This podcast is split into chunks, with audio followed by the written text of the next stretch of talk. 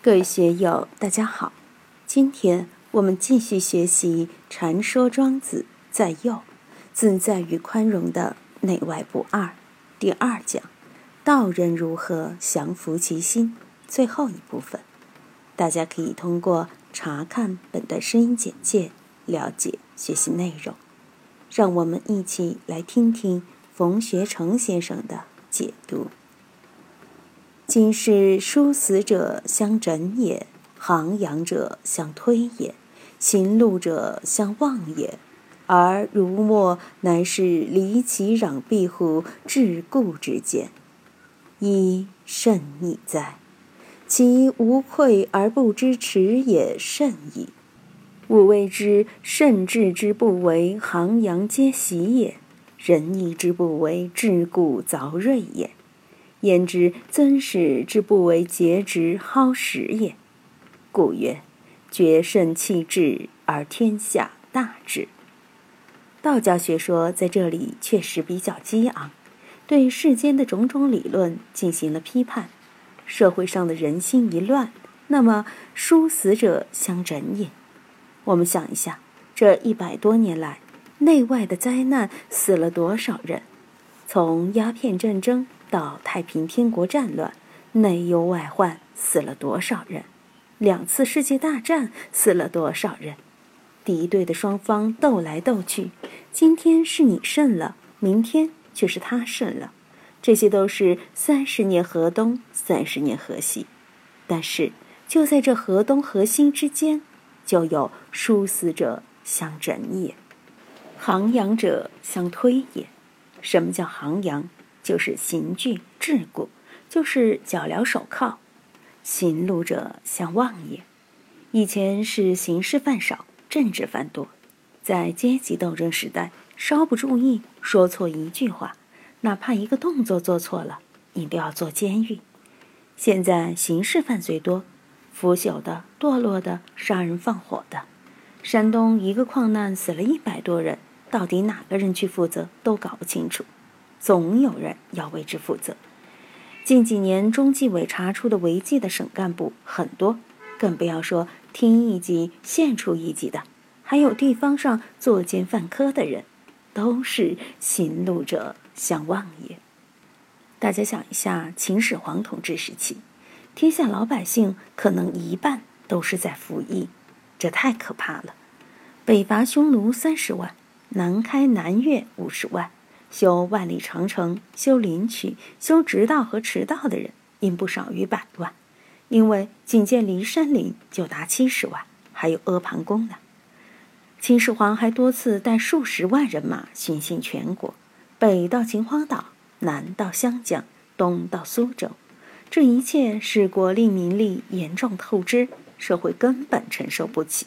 当时全国才两千多万人啊，另外。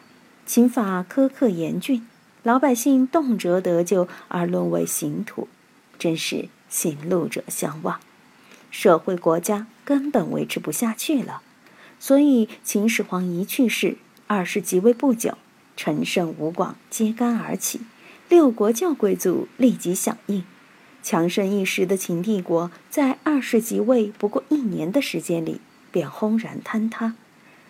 而儒墨乃是离其壤壁乎桎梏之间，搞理论工作的人，今天一篇社论，明天一篇宣言，义正辞严，网络微信这样那样，调动一切媒体的力量，调动一切宣传的力量，大家都大声疾呼。我们回想一下，法国大革命时期社会之血腥，今天把这批人送上断头台。明天自己又被别人送上断头台，谁没有理论呢？都是颠扑不破的真理，都是至刚至大、堂堂正正的。什么儒家、墨家，哪个不是正道呢？但正是这些正道，这些闹得凶的，才会造成今天请君入瓮，明天又被君请入瓮，大家就这样互相整。中国各个时代的所谓党争。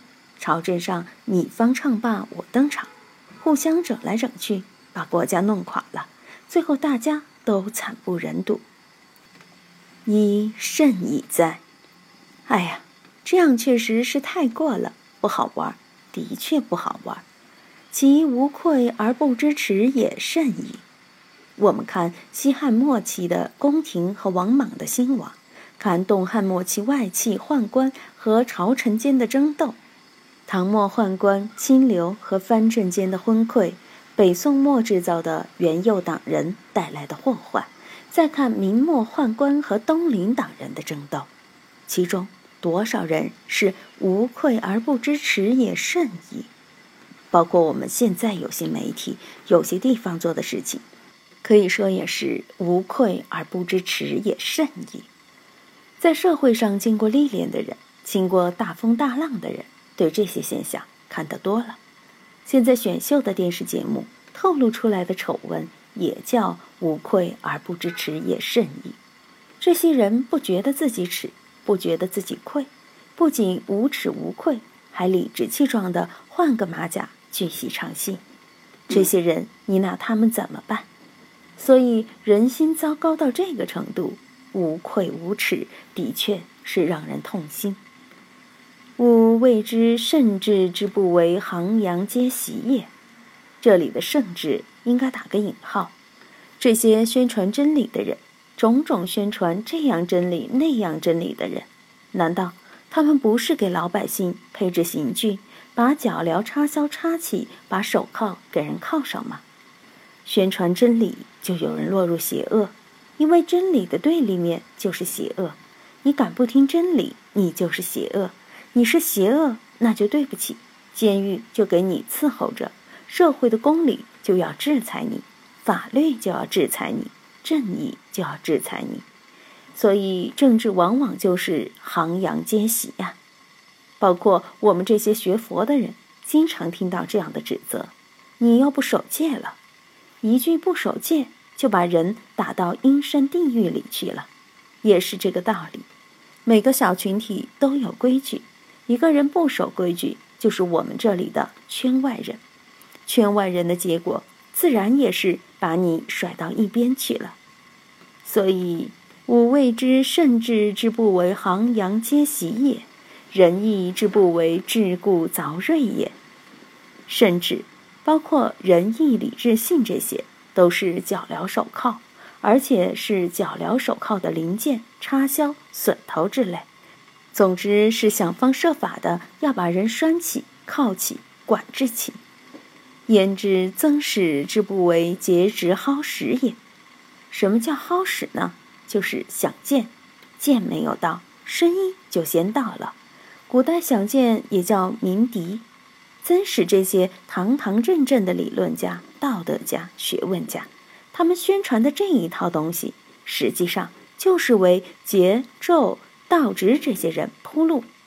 你宣传忠，那么面对桀、纣这轮君王，你忠不忠？你要造反，那就不行，那就是反革命，你就是犯上作乱。讲仁义礼智信，在《庄子·屈切篇》里说：“夫妄以世中之葬，甚也。”入先勇也，出后义也，知可否智也，分君仁也。无者不备而能成大道者，天下谓之有也。你看，在古时做黑老大的都要讲仁义礼智信这一套，他不讲这一套，他的哥们儿就管不住。他要当老大，这方面他就一定要显得杰出才行，才有资格当老大。其实任何一个行业都是这样的。焉知曾始之不为，节直好食也？确实是这个道理。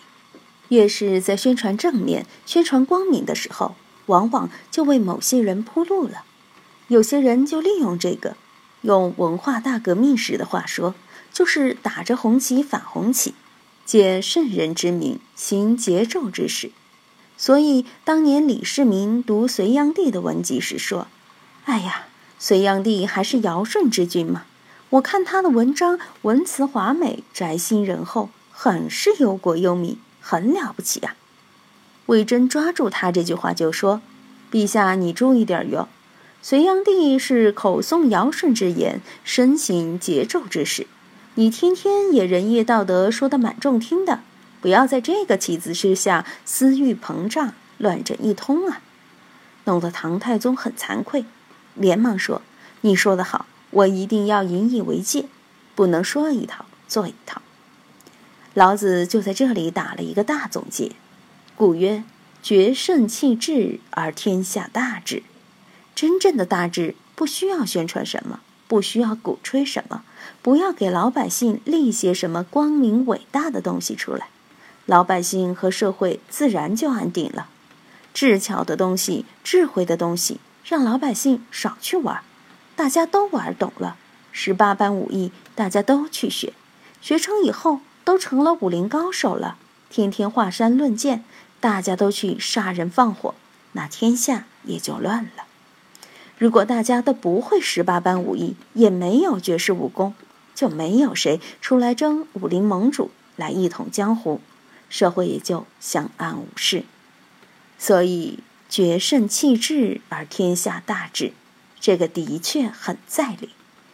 我们看人类社会科学技术的发展，的确甚至很多。你说国家乱不乱？整个地球乱不乱？地球乱得一团糟。科学技术越发展，整个地球越麻烦。现在的生态学对此批评的够多了，我这里也就不啰嗦了。今天就读到这里，欢迎大家在评论中分享所思所得。我是万万，我在成都龙江书院为您读书。